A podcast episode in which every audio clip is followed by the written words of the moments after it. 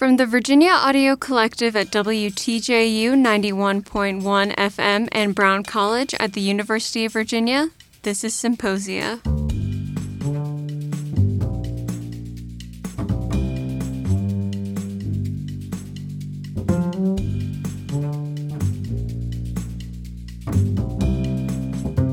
Welcome to Symposia. I'm Sage Tanguay. Brown College is a residential college at the University of Virginia, but it offers much more than a place to live. The Brown Talks are a student led lecture series for residents to present on any number of topics to their fellow students at the historic Monroe Hill House. We hope to have the opportunity to present more Brown Talks in the future on this show, as well as a conversation with their current facilitator, Rory McAlevy. Today, I'm joined by Principal Jim Coan. These Brown Talks are, are just so delightful for me. That students coming in to the Monroe Hill House, um, organizing themselves, uh, speaking on behalf of themselves, uh, attending the lectures by themselves. It's just, it's, it's, it really lifts my spirits when the students take charge of their intellectual life college stops becoming something that they go to to have an intellectual experience and starts instead becoming their life. When they're talking to each other, they are braiding together the intellectual and aesthetic and ethical and scientific ideals of the university and the daily life that they live and are going to be living going forward because they own it. It's theirs. The university should be a place that lays the foundation for and facilitates the kind of thing that happens when students gather together on their own for their own purposes. Today's episode features a presentation from resident Alexander Templeton. In this particular case, Alexander came in to talk about effective altruism, which is the idea that if you put some real, deliberate, intentional thought behind what you're doing, you can be more impactful than they might be if you're just sort of responding to the ad that pops up, uh, you know, at the website you've gone to, etc. If your goal is to help as many people as possible there are strategies that can help you achieve that goal. Alexander was kind enough to come in and, and share a lot of that with us. Alexander started off on a great foot by handing each of the audience members a crisp $1 bill. So, before we start, I gave everyone here a dollar, and you're going to make a choice about a donation to give to. So, all of you are going to start this by making a donation to your charity of choice. I have three. The first one is to the Against Malaria Foundation. I won't explain too much into it because you'll learn more about it as this goes on, but they make bed nets to prevent malaria. There's the Climate Change Fund, fights climate change, and there's the Global Catastrophic Risk Fund, which fights global catastrophic risk. Come up and make your vote with your dollar. Several of the students expressed concern that maybe some of the charities were fraudulent or otherwise bad. None of these are icky ones. They are genuinely the best charities in each of their respective things. You're also welcome and encouraged to put more money after. Any money put in here will be doubled by me to the actual charities. All right, so I think the climate change one wins by a little bit. So the first question is Does charity actually help? Because as Ever pointed out, there are lots of horror stories of icky charities, um, whether intentionally or unintentionally. And the reason most people usually give to charity is usually because of some social pressure that there's someone on the lawn saying, hey, donate to this cause. Or you hear a news story about an earthquake in Turkey and Syria that makes you want to donate. It's usually under some social pressure because there's generally a low amount of trust and there are genuine reasons for this. One of the famous one examples that's brought up all the time in effective altruism is what's called the um, PlayPumps, which were a great revolutionary charity idea, well intentioned, genuinely well intentioned, pump up water and get clean water by having kids play on the thing. And it got huge amounts of publicity and donations from lots of celebrities. And uh, turned out it was worse than just normal pumps. People were just using them like normal pumps, and it ended up kind of being child labor by getting kids to run the pumps in order to get water. So a well intentioned thing turned into a bad, uh, bad situation, and that's the story we hear about a lot of charities. However, if we take just one single act, which was largely done by charity, which is to this day one of the greatest things humanity's ever achieved, is the eradication of smallpox. In the 20th century alone, 300 million people died to smallpox, about 3 million every year. It was eradicated in uh, 1977, I believe. So if we take all of the charities that's been done, that amounts to about 2.3 trillion dollars and if we say smallpox, the eradication of smallpox is the only thing that was achieved, then we still get 60 to 120 million lives saved by the eradication of smallpox at 3 million lives per year since it was eliminated, which goes to less than $40,000 um, per life saved, which is an incredible deal when you consider the US government standards um, when it goes to the EPA, the Federal Health and Safety Regulation, the US government actually rates the value of a human life between $6 million and $10 million, and that they will make a change. They will build some infrastructure if they estimate one life will be saved for every six to $10 million put into that infrastructure or regulation or what it, whatever it is. So $40,000 per life is an incredible deal, and that's only if it was smallpox. And to put that in perspective, the amount of people, and this statistic is prior to 2020, so not including the current war in Ukraine or anything, about 12 million lives were lost due to war in the same period since smallpox has been eradicated. So far more people have been saved by this one largely charitable act of eradicating smallpox than would have been saved if we had achieved global peace since then. So, what we can get from that is that while the typical, and this is the argument often brought against charities, while the typical charity is not that effective and is often something like either well intentioned or uh, just icky charity, charities tend to be extremely, extremely skewed in that the top charities do hundreds, thousands, tens of thousands of more good than the typical charity. So if we can figure out which charity to give to, such as one that's trying to eliminate smallpox versus just an average charity that you might see someone advertising you don't know about. You can do exponentially times more good. So then how do we actually figure out what does the most good and figure out which charities are those ones? So in effective altruism, there's typically three items we look for when we're trying to do good. One is importance. This is obvious. The bigger a deal it is, the better you're going to get out of it. Smallpox kills 3 million people a year. Let's get rid of smallpox. Malaria kills about 600,000 people a year. Obviously, a very big deal. The second is tractability. How easy is it to actually solve this problem? There's a lot of problems that require huge, huge investments to solve. One big one is climate change or anything that often gets anything hugely global in scale, often very hard to solve. As we'll get into some of the more obscure things like AI safety risk, it's hard to know exactly what it is to do to do better. And this often comes in many mainstream political debates as to what does right or wrong. Global health typically is one that if you give bed nets, you can reduce malaria. Third is neglectedness. This is because if you already have a billion dollars going into something, adding your own one dollar isn't going to do a whole lot. If you have only a couple thousand dollars going into one charity, then your marginal impact can be huge. So we look for how important a thing is, how good will it be if we solve it, how solvable is it, and how neglected is it? How much can we do as one person to add on to what's already being done. And the other part of effective altruism is doing quantitative studies. Instead of just looking at a whole bunch of charities and this looks good, this looks good, actually applying the scientific method and quantitative methods to figure out what is right. A couple decades ago, I think, one of the early people that went on to help co found the philosophy of effective altruism was in Kenya, and he was working with some people trying to increase school rates and education rates in Kenya and Malawi. So there are debates between a whole bunch of different things, such as giving textbooks directly to kids, giving direct cash transfers to people wanting to go to school, training teachers, the things you would normally think of. And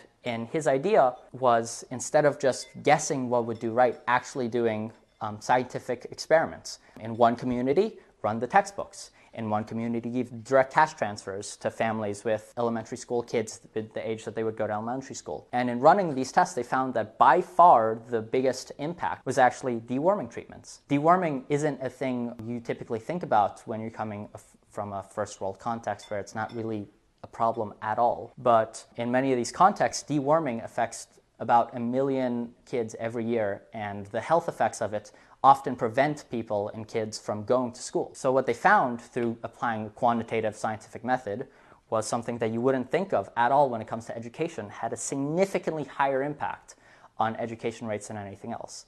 And this is something that will show up in practically everything with health charity, in that you will often find one thing which is extremely on the order of 100 times more helpful than anything else you have. So finding that can improve your effectiveness incredibly. So putting this into numbers, a metric that's often used and is now by, used by the UN, UNESCO, a whole bunch of charity related things are what are called quality adjusted life years. Because if you're trying to compare the effect of improving people's education versus the effect of malarial bed nets, it seems these are totally different things. How could you compare them? So this is just one metric used. The way it works is you say someone with a negative condition or or a positive condition such as being blind. The question becomes for 10 days living with this condition, being blind, how many would you be equivalently happy to live without this condition? So if you said I would be fine living 10 days blind, it would be the same as if I lived six days with sight, then you would say the quality adjusted life years of blindness would be 0.6. And from doing that, you can compare a whole bunch of different seemingly unrelated health and other uh, effects and compare them to each other and have the greatest impact you can have. One big advantage and importance that we can have from our context is how much can we actually do? And because often the idea is, well, yeah, if you're a billionaire, you can afford to, to give to charity. So I'd just like a few guesses from the room. If knowing what you know about wealth inequality and everything else you've learned about, guess five years from now, whatever job you think you'll be in, guess where you would be on the overall percentile of income globally? Do you think you'd be the top 1%, top 40%, top 60%? Just imagine yourself in five years, and I'll take a few guesses. Yeah. Top 5%. 5%? Yeah. Top 0.1%. Hopefully. Yeah. Top 60%. 60%. All right. Oh, 6% or 60? 60. Okay. That's Not the highest hopes. All right, so here is the actual global wealth distribution picture. And that's pretty dense, so I'll get the main points of it. If you make over $52,000 a year, you are in the top 1% globally. If you make over 28,000 a year, you're in the top 5%. And if you make over 11,000, which is the US um, poverty line, you are still in the top 15% of income globally. And this takes into account cost of living impacts. And an additional thing when it comes to, okay, how much money, how does money affect happiness? Because or quality of life. Age old question can money buy happiness? When looking at self reported life satisfaction, it's actually found that doubling your money increases people's life satisfaction by 0.5 on a 1 to 10 scale. So money does buy happiness, but logarithmically. Um, so combining those two facts, that if you go from 1,000 to $2,000 per year, that increase in happiness is the same as 2,000 to 4,000, or 10,000 to 20,000, or 100,000 to 200,000. So taking those two facts into account, it's estimated that for an American context, your money can have a hundred times multiplier. That if you look at a global context, you can have a hundred times greater impact donating globally than locally. Another common mistake when it comes to effectiveness in that charity starts locally, but if you look at how much of an impact you can have. You can have about 100 times greater impact going to the lowest income brackets of the world than you would typically get to yourself or locally. So I'll start with some examples of bad charities. Not necessarily bad, a lot of them are well intentioned, but ones that aren't effective. Local charities tend to be extremely ineffective within a US context because you don't get that multiplier. Also, relevant to today because I imagine there's a decent chance one or some of you have already donated to this cause. Global responses to catastrophes like earthquakes, hurricanes,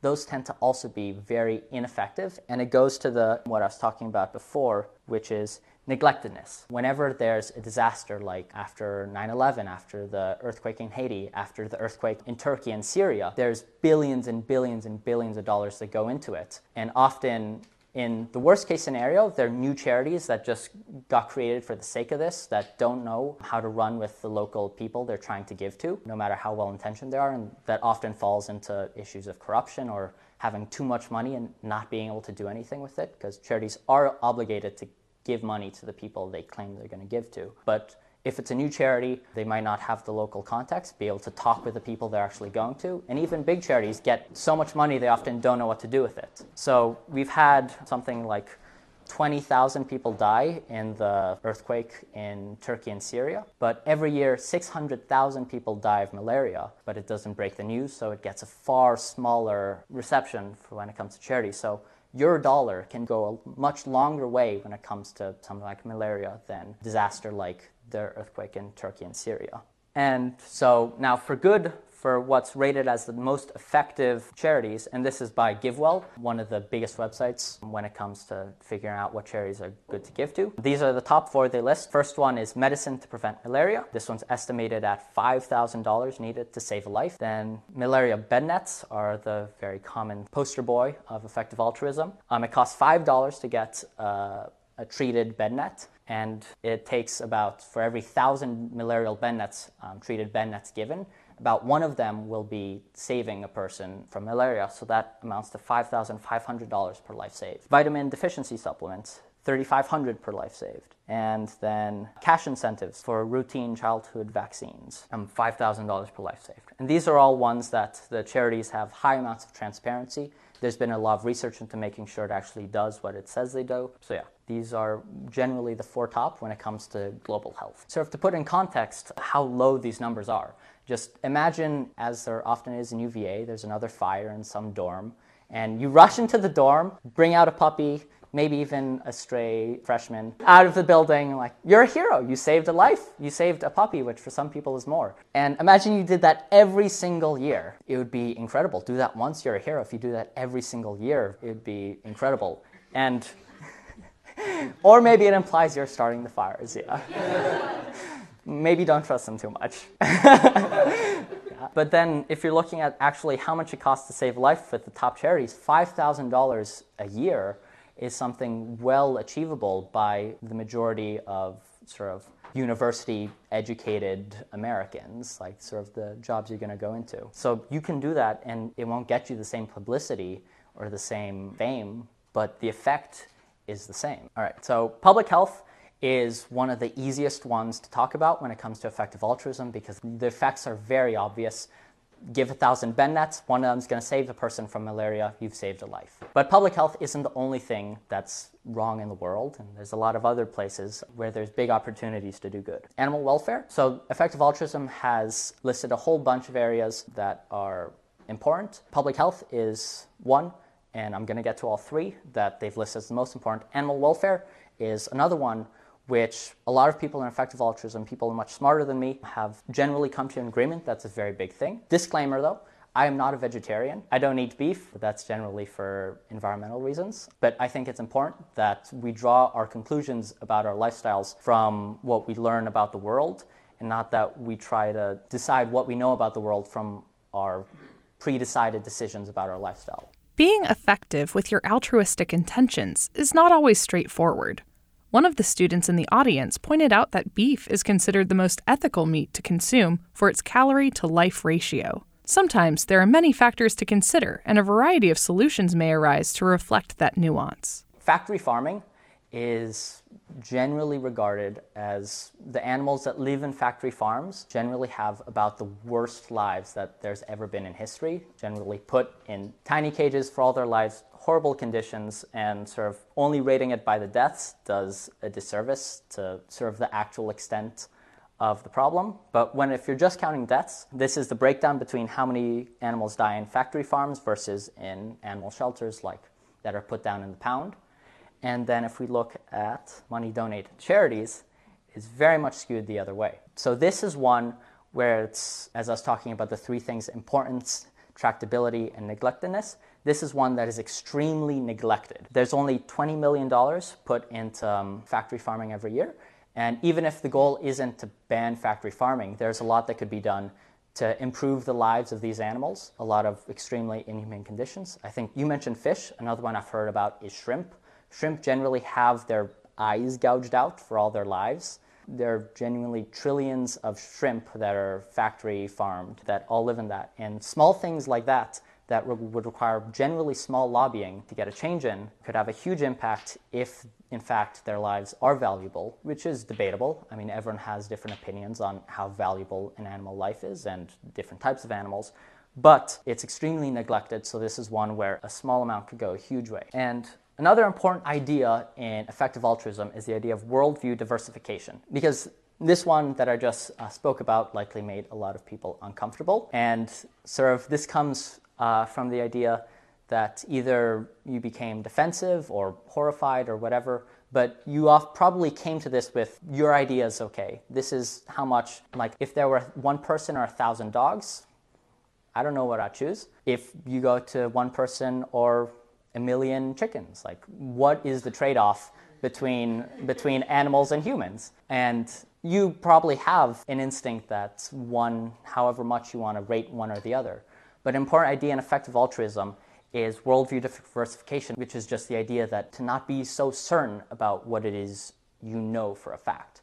Because if we look historically, historically there have been countless awful, awful things that have been just accepted as normal. This is the way things are. And there are probably, statistically, there's probably something like that that we are wrong about today that in the future people will look back in horror, whether it be animal welfare or something else. There's a good chance that something we do today in future people will look about look at in absolute horror. So just the idea that to acknowledge that you might be wrong in something. So if so if we go back to animal welfare, if there's a small chance that animals are do have some level of some important level of sentience or pain or the ability to suffer whatever it is you value, if there's some chance of that, given how big of an issue it is, then it's something you should pay attention to anyway, even if you don't actually believe that chickens have any value as life. Now, when it comes to effective altruism,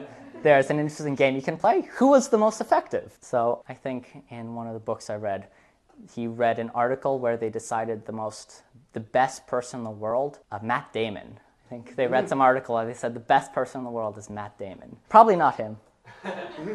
One contender, D.A. Henderson, he was the person in charge of the WHO's effort in removing and eradicating smallpox. So, by one metric, you could say he saved all those tens or hundreds of millions of lives. But I like to propose a different person, very related, a man called Viktor Zhdanov. He was a Ukrainian virologist. In the late 50s, he went to huge lengths in petitioning the WHO to start this campaign to eradicate smallpox. He'd seen how effective eradicating smallpox had been in the Soviet Union, and he petitioned the WHO for years and years to start a global effort to eradicate smallpox. So he was not the man in charge of it, but due to his efforts, the WHO decided, yeah, this is something we're going to do. They put Henderson in charge and got rid of it. Now, smallpox was an awful thing, and it was important enough that the WHO probably would have gotten around to saying, hey, we should get rid of this at some point. Like, you should have that much confidence that they're like, this is a bad thing, maybe we shouldn't have it. But it's estimated, or you can estimate however much you want,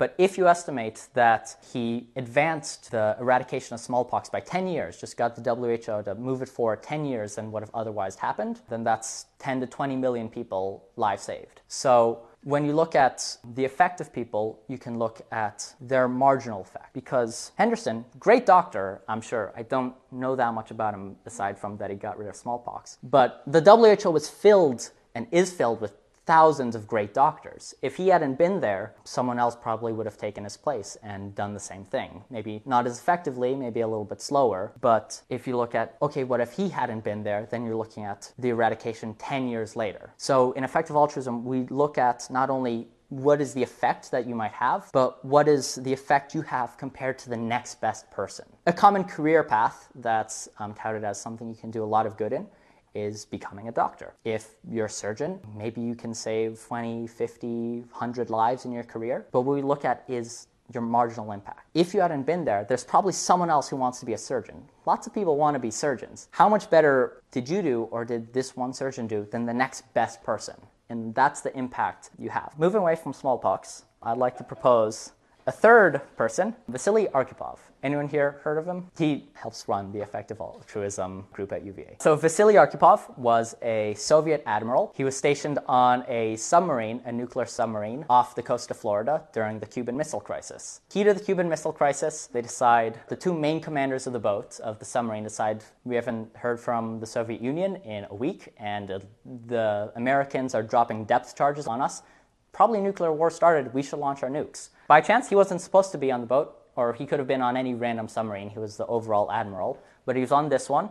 And with the carbon dioxide scrubbers failing and the temperatures reaching about 130 degrees, so everyone's brain was fuzzy, he decided, no, let's not launch nukes. And he saved the whole world. And you might think saving the whole world is a big deal, but I'm going to try to convince you that it's a bigger deal.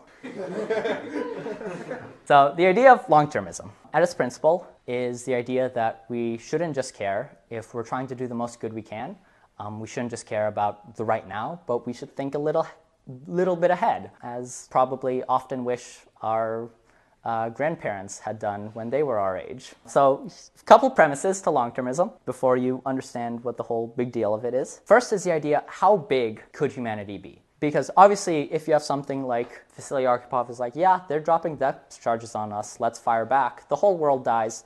Kind of sucks. But that also means that everyone that could have ever existed in the future also no longer gets to exist. So the first of three premises convince you that that matters is one, how big could humanity be? How many people could there be? So 8 billion people alive today, UN estimates we're going to reach about 10 billion, maybe 13 billion at a max. For the sake of making the math easy, I'm going to say we're going to max out at 10 billion people on Earth. Effective altruism. All right. One of you could have saved the world, but you didn't hear this presentation because it ran out of battery. So. you are the butterfly flapping his wings, Rory. do what I can. All right. At this point in the talk, Rory had to exercise what he was learning and find an outlet for the computer charger. Where can you plug it in? Um, this way, real quick. Yeah, uh, that. Yes, pull that out. So let's say we reach 10 billion people, stop growing on Earth. And then let's say that humans live for about as long as the typical mammalian species, which is a million years. Homo sapiens have been around 300,000 years. So we could expect that if we're a typical mammalian, mammalian species, we live for another 700,000 people. If you say generation is 25 years, that's 40 billion people every 10 years times it gets big, mm-hmm. is what I'm saying. 700,000 times a billion or 100 million people a year, it gets big. But of course, we're not a typical species. We have the ability to stop ourselves from going extinct if we make the right choices, which means we could live perhaps as long as Earth is habitable. And you could say the Earth is going to be habitable for half a billion years. So if you multiply 500 million years until the sun gets too big and Earth starts to fry times 100 million people born every year. It's pretty big. It's optimistic, but this is the idea of how good could it be? If we don't go extinct, how many people could there be? And then, of course, the number gets astronomically huge, pun intended, if we go to the stars and have 10 billion people on every planet. So it could be pretty big. Is this a, is, it's not hard to see. Next, idea is is that actually valuable? Why should we care about future people? Like, it's easy to think, um, with everything going on in the world, that stuff's just getting worse and worse, and that maybe we'd be better off humans just stopped st- stopped ruining everything, and like it's not going to get any better, guys. But one of my favorite things in the world, statistics. So if we look at how much the changes in the world in the past hundred years, if we look at child mortality rate, increased everywhere across the world. People living in extreme poverty also decreased immensely, and this is just since 1990.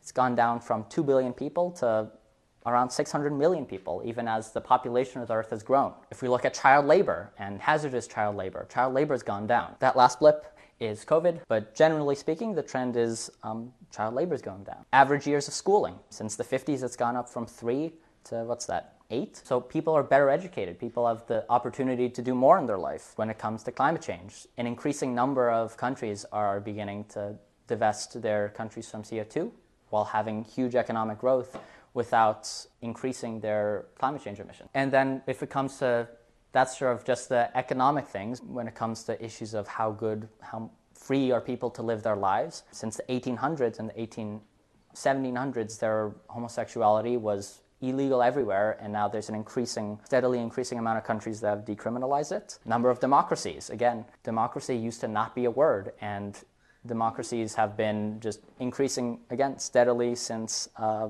the 1700s. So the point is, in the past 100, 200, 1,000 years, on almost every metric, whether that be economic or in terms of how free are people to live their lives, how many opportunities do people have to be what they want, it has increased in almost every metric for the past 100 years.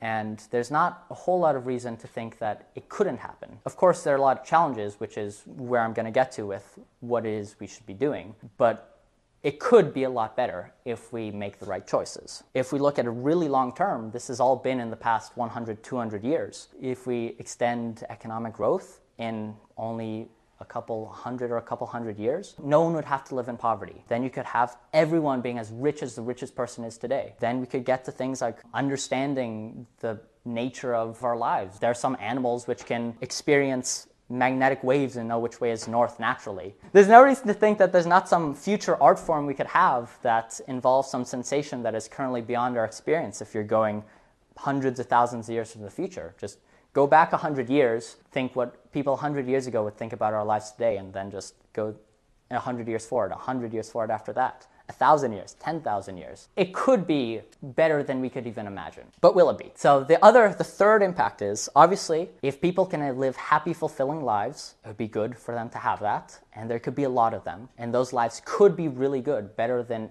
the best life today. But another common criticism of long termism is the idea that whatever we do, we can't exactly predict what we're going to do. Like, how can you know what the actions you do today will have on people's the quality of people's lives in 100 years in 1000 years. Sort of going back to this climate change as i mentioned before. Climate change or carbon reduction is one of the big things that's sort of more traditionally known. So it's one of the big things first brought about when it's considering how can we impact the future.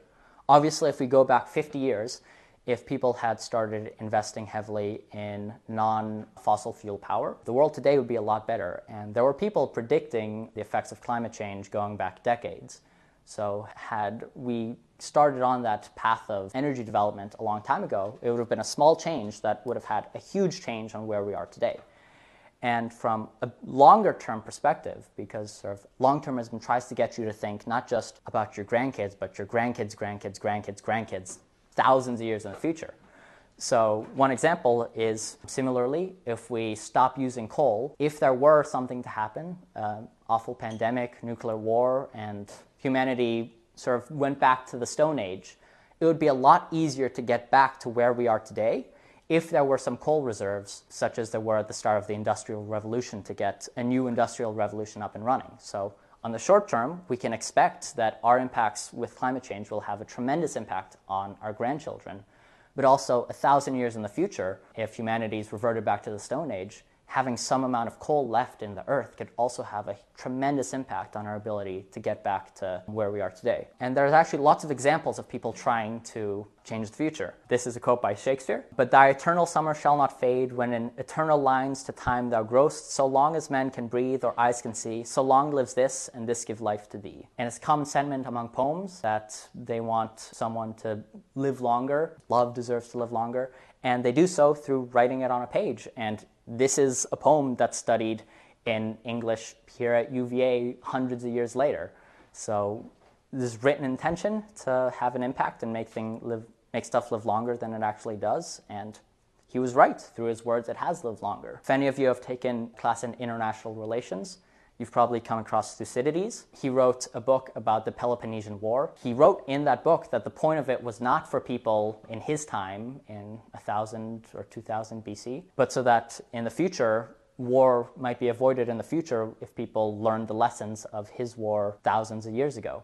And it is. It's taught in every international relations class. It's taught in every military in, in the Pentagon and West Point. Thousands of years later, as he said he was writing for, it's still taught. So authors are generally the ones that have their stuff in a place where you can read it and have direct quotes that talk about them trying to impact the future. But Benjamin Franklin is another huge example of someone trying to impact the future. He talked and wrote a lot about um, when they were writing the Constitution. A lot of the founding fathers knew that the Constitution they wrote would impact the US hundreds of years later and the whole world as one of the, the founding democracy. Debatable, but he knew it'd have a huge impact, and it does. Today, we're still debating the Second Amendment. And so they knew back then that the words they wrote would impact people hundreds of years in the future, and they gave a lot of thought to that, though.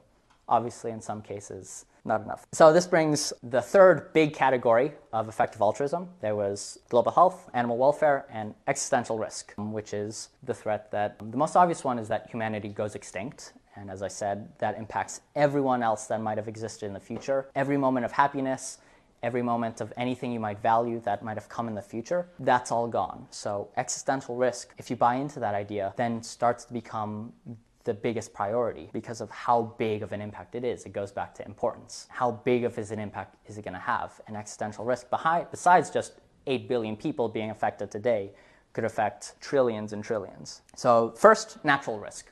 This is the one you're probably most familiar with in from all the movies about asteroids hitting the Earth. Yeah, an asteroid hitting the Earth is one risk. Another common risk that caused several mass extinctions in the past are supervolcano explosions. These are generally ones that we have an impact to reduce. It's the easiest for us to reduce, and in many cases, we have nearly eliminated the risk. A few months ago, NASA successfully had its DART mission, which tried to change the orbit of an asteroid so that if it ever found, NASA ever found an asteroid coming towards Earth, to know that we have the ability to stop it. And it was a successful mission. And that, in combination with tracking that's been going on since the 70s to track every single asteroid that could pose a threat to humanity, this is one risk that has largely been removed as an existential risk. Now, when you're talking about percentages, when you get smaller than a kilometer, it becomes harder to track. So there's about a 1% chance in your lifetime that an asteroid on the scale of 100 meters wide will hit the Earth, which would be the biggest disaster in like humanity's lifespan would cause the destruction of a continent basically would be pretty bad and there's still stuff we should do about it but the, as a threat to the actual extinction of humanity it's been one that's largely been reduced. So natural risks are ones that humans can easily fight against and we have been fighting against. Next one is nuclear war. It's dr strangelove if you haven't watched it go watch it. Not so great. So i have several books here. In one of them the precipice Toby Ord, the author, marks the era we're living in as what he calls the precipice, and he marks it as starting um, 1945 in the Trinity test. Trinity test was the first testing of an atomic bomb. There were scientists at the time that speculated that if we achieved fission reaction, that it could ignite the nitrogen in our atmosphere and burn the entire world. We know today that that's not possible, but they ran tests, and at the time that they did the Trinity test, they did not know for certain that it would not ignite the entire planet. And since then, we have been living in a perpetual state of the greatest threat to our existence being ourselves. We have done things that have given us the possibility of ending ourselves. And nuclear war is the most famous one. During the Cuban Missile Crisis, sort of the generals in the room and John F. Kennedy gave the chance of nuclear war actually have happened happening at around a third. And that's without knowing stuff like that Vasily Arkhipov, that I talked about earlier, had stopped the Soviets from launching a nuclear attack. So, in the 20th century alone, between that and several other near catastrophes, there is about a 50% chance that there was a nuclear war. And when it comes to this, there are several things that sort of in effective altruism that has been recommended. One, sort of on the research side, is running climate models. The idea nuclear war wasn't seen as an existential risk for a while. It was actually Carl Sagan who first thought of the idea of nuclear winter after studying the climates of Mars and Venus. And it turns out the greatest threat to humanity isn't the actual nukes, but the, the, the fact that they'll send lots of dust into the atmosphere, which will block out the sun and bye bye crops. And food's kind of important, it turns out. So, one big thing that they recommend as a very effective career is running climate models to see okay, in what scenarios, what's the best scenario for humanity surviving after a nuclear war. Another big policy thing that they, that they recommend, I'm um, sort of investing charity, charity money into, into lobbying is getting the US to put its nukes off a hair trigger. The idea is that the US has them, has all nukes ready to be launched within 10 seconds, which came from the old idea of mutually assured destruction. Okay, you can't launch nukes at us, or we'll launch nukes at you. But that idea of the hair trigger as being part of that is no longer relevant because we have nuclear submarines, we have nukes in places that can't be destroyed in a first attack. So having them on a hair trigger where we could accidentally launch them is unnecessary and a very big part of the pushes that come from mitigating existential risk that people involved in long termism within an effective altruism promote. Um, another one is pandemics. Actually, it was very funny. Again, same book, not funny. Uh, not at all funny. um, he starts his chapter on pandemics, and then halfway through, he mentions, ah, the COVID pandemic just started. I'm rewriting this chapter. But it's something that it's been a big deal in effective altruism for a long time, both natural pandemics that are increasingly likely from uh, factory farming, but also engineered pandemics like with CRISPR, it used to take a billion dollars to create. High school students have done it at their student fair. The bubonic plague is publicly available information today. Anyone can print it. Other one is AI alignment. Any of you ever played Universal Paperclips? It's the idea that you're an AI trying to make as many paperclips as you can, and you end up turning the whole universe into paperclips. Something like that is one way of doing it. The other is, and the more likely one, is what's called value lock-in where countries like China have already invested a lot into AI in terms of facial recognition, automatic censorship. They've been investing in AI heavily to help censorship of the country and find out people that might protest. So if we got into a bad value lock in with some just take your choice of dystopia, then that would be a bad ending and it's also considered an existential risk, something so bad that we can't get out of it. One of the last things I want to leave you with is the idea that we are in the most important century right now. One, this century will likely be the one where we invent artificial general intelligence, where we invent a whole bunch of new things that could end us. And if we get through it, then we'll have gone through the hardest stages. Then there's two other points. Regardless of the existential risk and just how much can you do to change the world, we're living in a very, very special time because one, the rate of economic growth is completely unprecedented for hundreds of thousands of years, people lived at basically the same level. And we're at 2% growth today, which doesn't sound like a, like a lot, but if we did that for 10,000 years, we would have the economy of a country for every single atom in the universe, which is ridiculous. So obviously, just mathematically, we can't keep growing as fast as we are. And the other is communication. Only in the past few decades has the idea of one person in one country been able to spread all the way across the world in hours. And once we, if we start colonizing other planets, other stars, then you run into the limit of the speed of light. And once again, it'll be impossible for one person's ideas to impact everyone. So we're living in, it is basically just this century where one person with an idea can have an impact on everyone and change everything.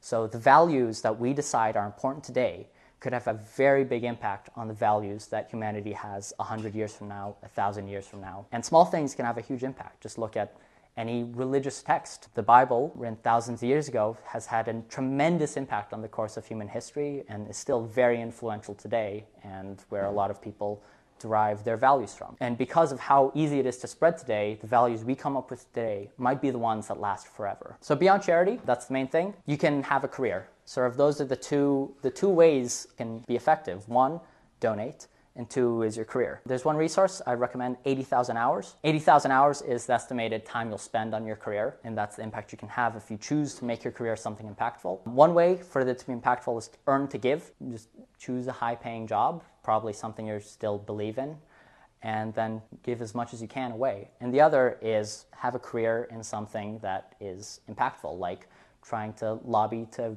get nuclear weapons off a hair trigger. Here's some resources. First, giving what we can. That's one which is a pledge that already several thousand people have done. It's a pledge to give 10% of your income to charity for the rest of your life. It's one I've taken. It's one most people in effect, a lot of people in effective altruism have taken. It also lists a bunch of top charities. That's where I got these charities from. GiveWell is the main one, which lists all the top charities there are. 80,000 hours, you can actually have an interview with them and they'll give you free career advice if you want to make your career as impactful as you can. For every, they respond to about 50% of applicants and have like a call with them to give actual career advice. The link here specifically is one where you can get any of these books for free. These are three books that I based this talk on. If you want any of them, I can loan them to you. You can also get any one of them for free at that link. And then the last one is the link to the Effective Altruism Club at UVA. It's too, I think it's too late to join the fellowship today this semester, but you can still come to the meetings.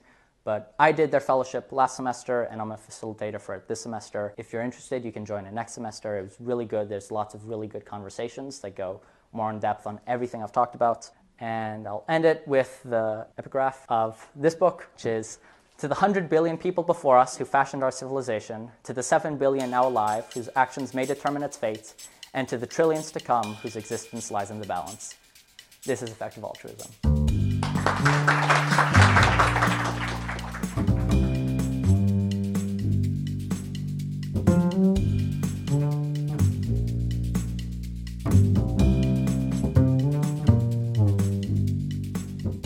Every disaster movie and zombie movie you've ever seen is completely wrong. They always depict invariably the catastrophe happens and everybody starts killing each other and shooting each other and taking stuff from each other. We know empirically from 100 years of research and all kinds of examples going further back, what people actually do is leap to each other's defense. People reflexively and under duress put themselves at great risk to help others. So, this impulse to be altruistic is a fundamental part of what it is to be a human animal. You know, our life is pretty good for most people in the US, even people who are poor. If you zoom way out and look at life on the planet, Americans are doing pretty well. One of the things that stimulates an altruistic impulse is an obvious catastrophe. You know, if a kid falls into a swimming pool and can't swim and is drowning right in front of you, you're going to jump in and save them, right? Effective altruism is trying to come up with ways to overcome the feature that a catastrophe has to be happening right now for us to engage. So it's like, you know, well, let's let's consult your your passions and your values.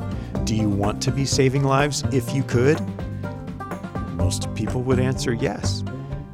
Here's a way to do that. The exercise was so simple. We could just put a dollar into our chosen, uh, you know, bin for what we wanted to support, and slowly but surely he revealed, you know, which dollars were to have the biggest impact. And by impact, we mean saving actual human lives. Symposia is a production of the Brown College Community Media Initiative and the Virginia Audio Collective. We'd like to thank Alexander Templeton and Rory McAlevy for the content of this episode, which was hosted by Jim Coan and produced by Sage Tanguay with production assistance from Sophia Moore. Subscribe to Symposia and our sister show, Circle of Willis, wherever you get your podcasts.